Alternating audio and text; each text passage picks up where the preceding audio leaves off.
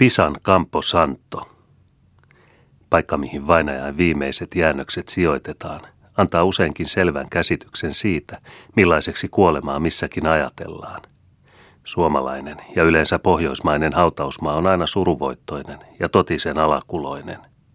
Synkkäoksainen kuusi, joka pienemmänkin tuulen henkäyksen siihen puhaltaessa kohahtaa raskaasti, on tavallisin koriste haudoillamme. Haapa, jonka lehvät lepattavat niin kuin kuolleiden henget niissä kuiskaisivat, on toinen yhtä suosittu puu vainajan haudoilla. Nuo puiset ristit, jotka piipottavat niin avuttomina talvisten hankien keskestä, lisäävät vielä sitä haikeaa mielen tunnetta, joka niin likeisesti liittyy meidän käsityksiimme kuolemasta. Uskonnolliset käsityksemme kuolemasta estävät meitä yleensä rakentamasta komeita muistomerkkejä poismenneille sukulaisillemme. Se, joka on meidät jättänyt, on maasta tullut, ja maaksi on hän jälleen tuleva. Meillä ei ole mitään yhteyttä hänen kanssaan ylläpidettävänä, sillä vasta viimeisenä päivänä on hänet kuolleista herätettävä. Sille ei ole hautausmaa jotain muuta kuin kamala kummitteleva kalmisto.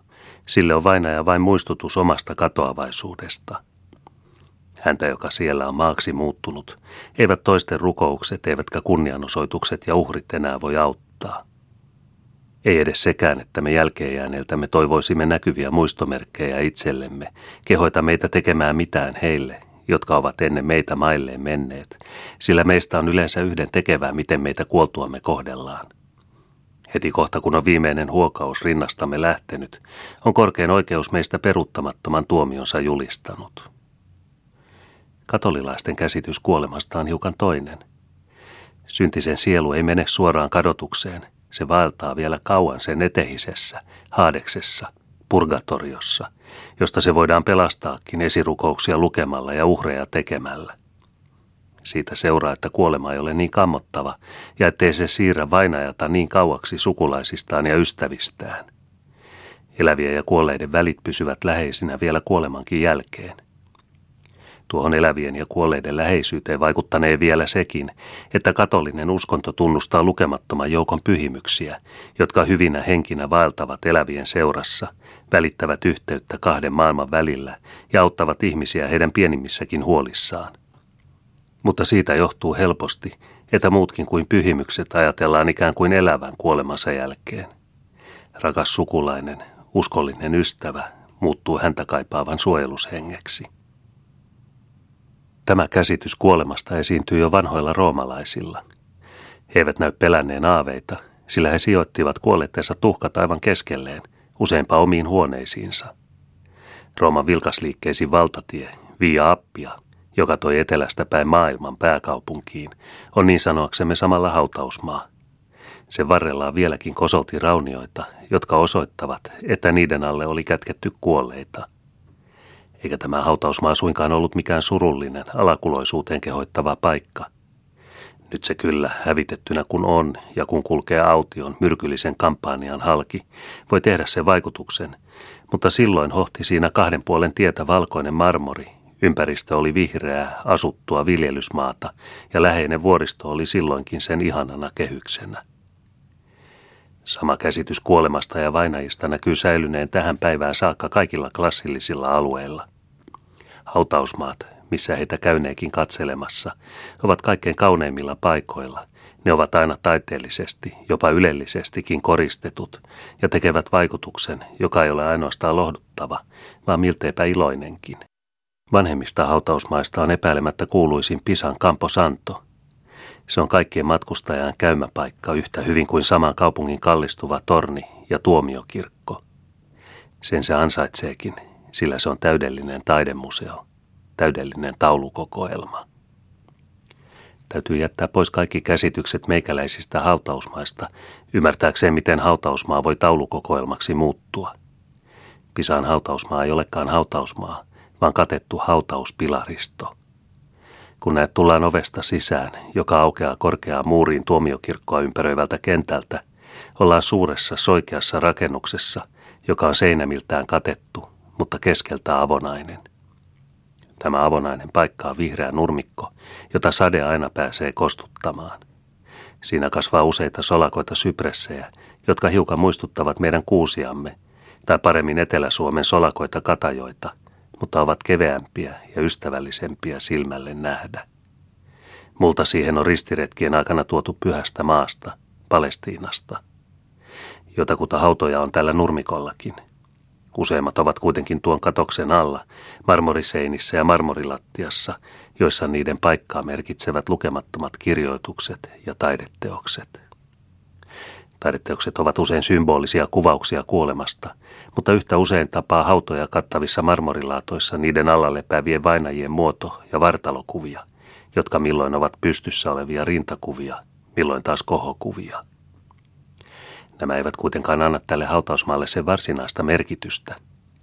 Pisan pyhän kentän suurin viehätys on niissä maalauksissa, jotka sen seiniä kaunistavat – Useat niistä ovat näitä Italian vanhimpia freskomaalauksia ja ovat ne niin muodoin jo taidehistoriallisestikin suuriarvoisia. Mutta varsinkin aiheidensa vuoksi ne minua huvittivat. Kun en voi kaikkia maalauksia luetella, kerron vain muutamasta.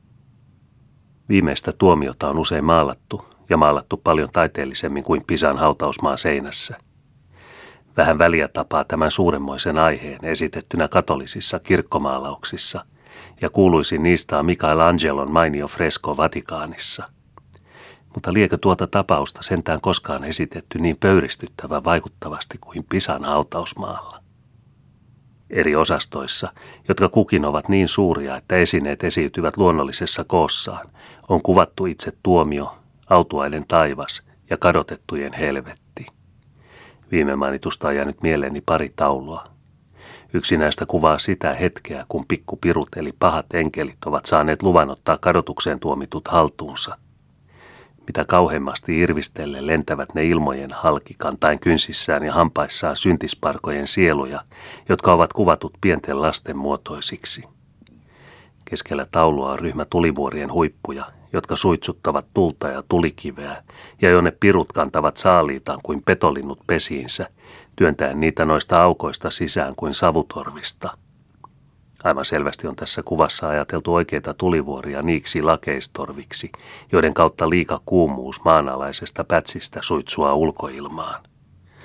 Ajatus on todellakin nerokas, olkoonpa se sitten taiteilijan oma keksimä, taikka vain illustratsioni kirkon tai kansan omasta käsityksestä – Hyvin ymmärrettävä onkin, että se on syntynyt maassa, jossa tulivuoria suitsua ja jossa maajäristykset kuuluvat päivän tapahtumiin.